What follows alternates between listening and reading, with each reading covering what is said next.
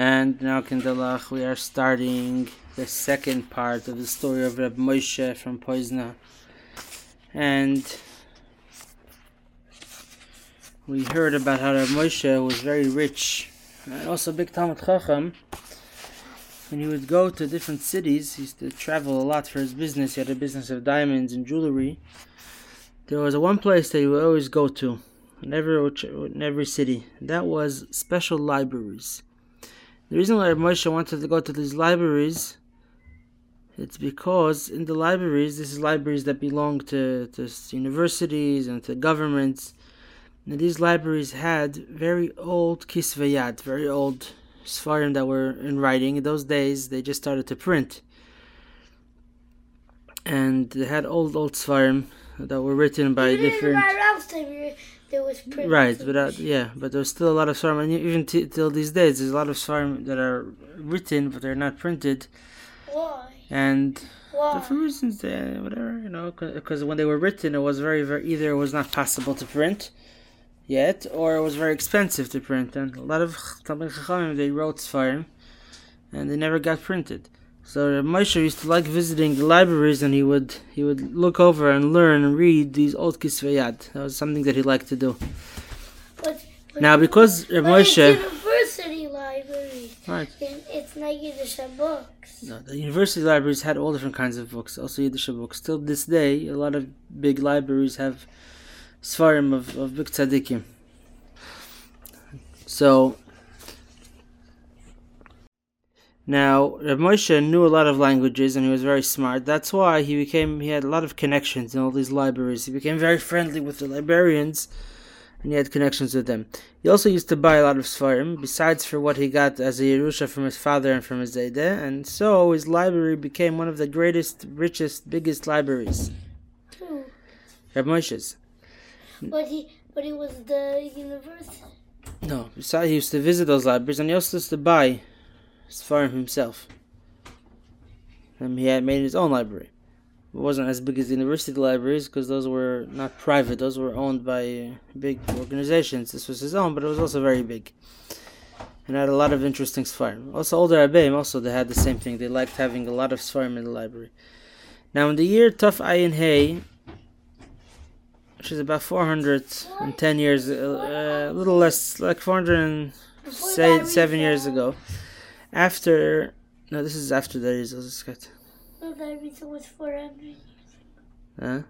That was 400 years ago.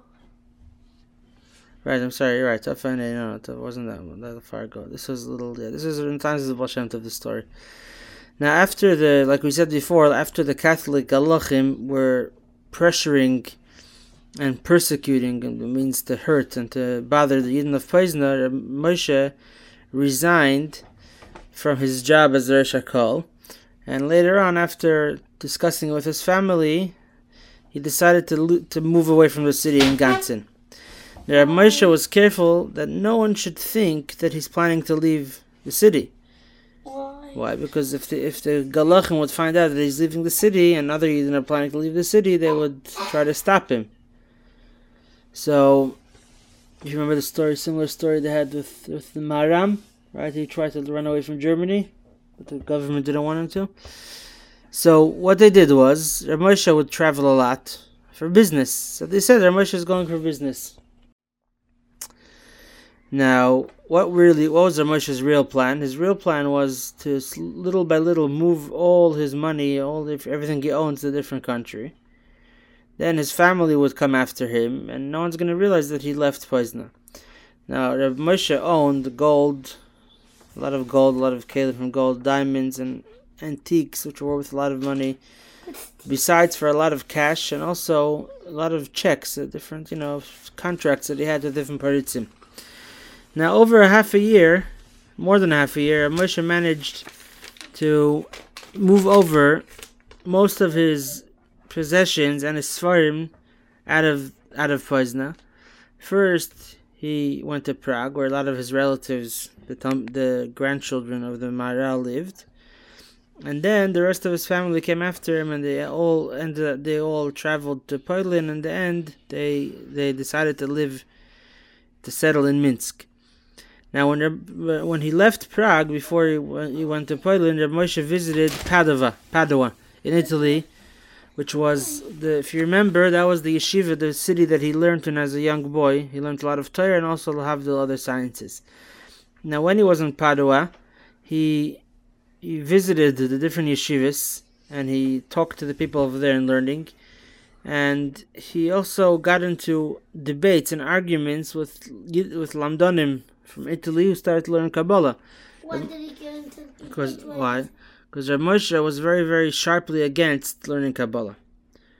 Now, from Padua, Rav Moshe went to visit other cities in Italy, till he came to the city of Rome.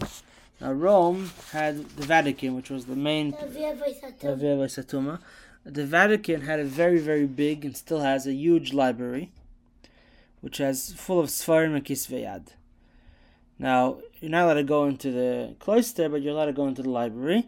And Rav Moshe, like we said before, always used to go into the library to find, look into interesting Sfarim.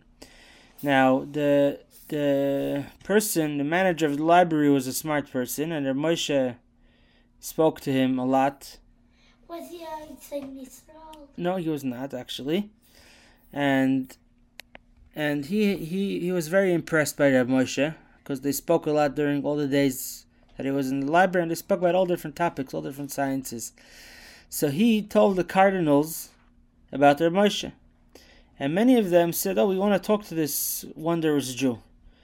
So the the manager of the library made you know set them up. He made a meeting between them and they spoke very long conversation, especially about Yiddishkeit. The cardinals told Rav Moshe, "You know what? Let us make together a, bi- a public debate. Yeah, you know you're very smart. Let's. I want we want you to argue with us about." You know what's the right way, Yiddishkeit or lahavdil, the the shtusim of the Christians. So Rav Moshe said, "I agree, but a few conditions. What are the conditions?" There has to be a fear. But besides for that, obviously, he said, "I will I, I, the room in the hall where we're gonna have the debate. There should not be any getchkes and pictures and slumim. Slumim is like the, the one of the Christian getchkes. It's like the the cross. Or Taylor. They're tzelem. Yeah, slumim is like a, a lot of tzelems. So he said, take up all the tzelems from the wall, and all the getchkes. There should be no getchkes.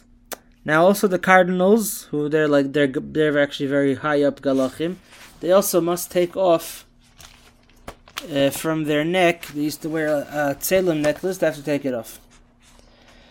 Now they got very upset about these conditions. This they felt that their Moshe is embarrassing the the Avodah Zarah and embarrassing them, and they tried to threaten their Moshe with different threats. Like what? I don't know, it doesn't say. They tried to tell him different things. Rav Moshe insisted. He said he didn't give in. He told them it's very simple. According to halacha, I'm not allowed to give any kavod to these getchkes and to these tzelems. It's avodah zarah, it's a getchke, it's an idol. And I cannot, I cannot, I'm not going to be comfortable to talk to you when I have these things in front of my eyes. So the Galachim, they wanted the debate so much that they, they, although they were not very reluctantly and they were actually very upset, they agreed to Rav Moshe's conditions. Now we're starting chapter 109. The vac the, the debate in the Vatican.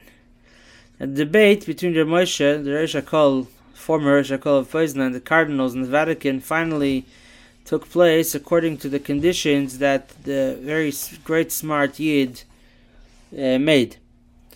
The cardinals did not wear on their chests tzelems the whole time of the debate, and neither were there any slumim um, getchkes on the walls of the hall. And debate was very, very funny debate. There was one Jew, one Yid, Reb Moshe, against th- more than 30 cardinals and other uh, galachim and different, you know, people that belong to the cloister of the Vatican. 12 of the 30 Catholics were actually famous scientists. They were not, they were not just galachim, they also knew other chachmas. Now, what should have been, which makes the most sense, is that the rules of the debate have to be based on giving equal chance to both sides. And this was Rav Moshe's demand, which the cardinals agreed to, but very it was very clear that they they didn't want that. They wanted to have the debate and also that they wanted to have it in their way that they could win. But Rav Moshe demanded that they have to be fair, and they agreed. Now Rav Moshe said the debate is not going to be only you're going to tell me how why Yiddishkeit is not good, and I have to answer why it is. I get a chance also to tell you to talk about your religion and why your religion I think is making a mistake. He also said another thing, another another demand. He said, I want the debate to take place in two languages, Lashon HaKodesh, which is my language, and Latin, which is your language. Latin is the language that they speak in the the Vatican. No Polish. No, the, the Vatican didn't speak Polish. The cardinals, they said, no, we can't agree to that. And for a very simple reason. Because very few of them knew Lashon HaKodesh. Some of them did, but most of them didn't. And the the bichlal, the fact that the Yid knows their language but they don't know his language was very uncomfortable for them, and that already made it look like Moshe is winning. It was already he knew he knew more languages than they did. Um, but they, at the end of the day, they didn't they didn't agree to that condition. Moshe agreed to go on, and the the the debate began in uh, one of the halls in one of the buildings of the Vatican very fancy building, and there was a lot, a lot of people in the audience.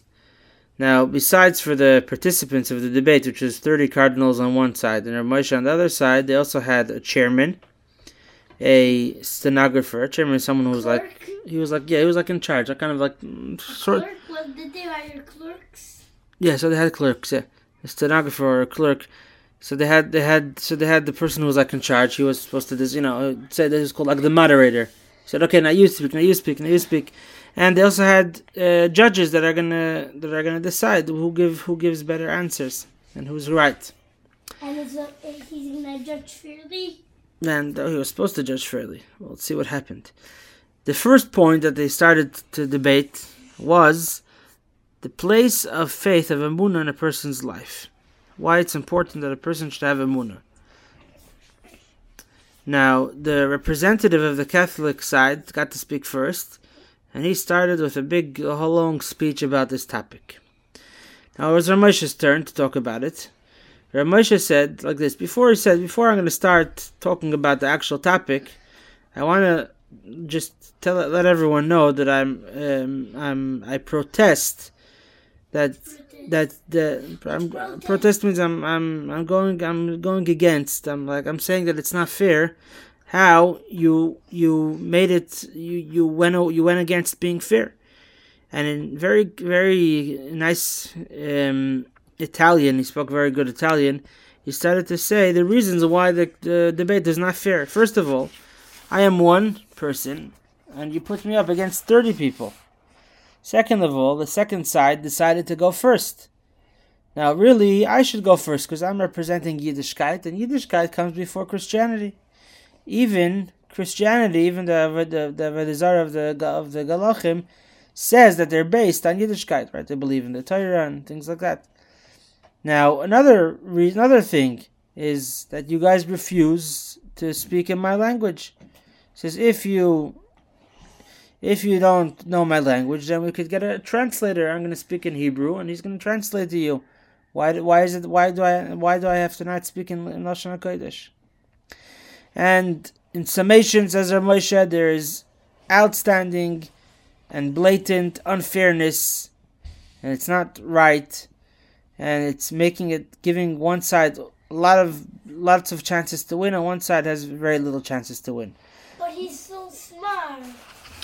Right, but he wanted to show, he wasn't scared to argue that. He wanted to show how they're being not fair. Right, he said, You guys are not being fair.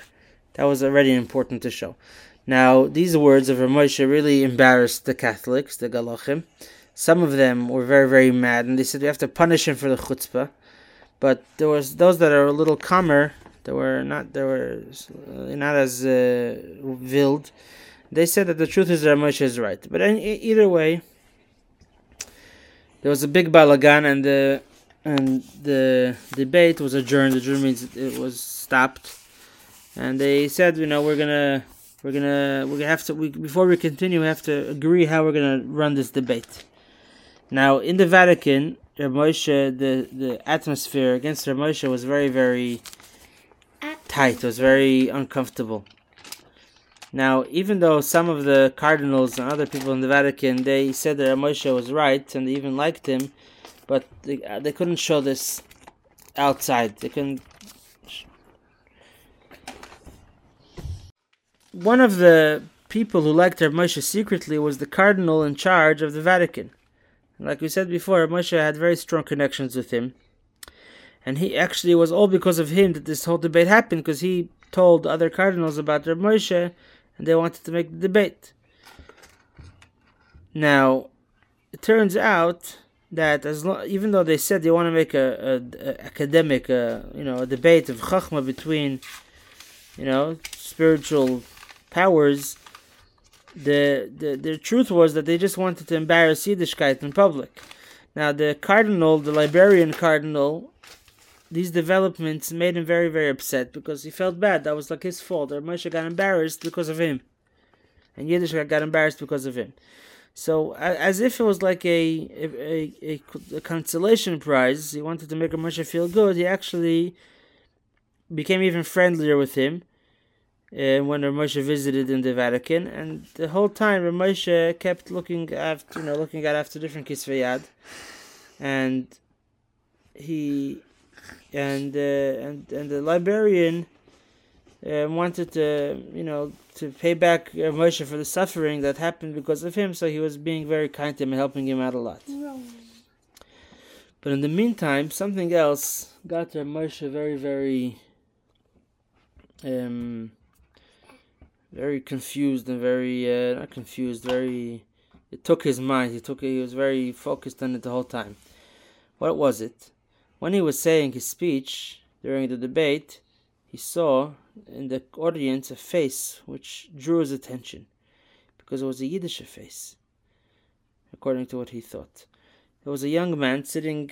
Actually, was sitting with the most important guest that came to the debate and Moshe didn't have a chance to look really to look deeply into his face, but it, seemed clear to Moshe that his words really had a very strong effect on this listener. And Moshe was sure this man was a Yid, was very curious how could it be that a young Jew became one of the most important people in the Vatican, and what's he doing here? Before Moshe was able to ask any questions, the right at the, uh, the debate ended, the young man disappeared and whatever Moshe tried to ask about who this man was, he wasn't getting any clear answers. People were hiding something from him, and Moshe felt very, very that he has to find out what's behind this. And did he ever find to find out? out if he ever found out, we'll have to listen to the next chapter, Mitzvah Good night.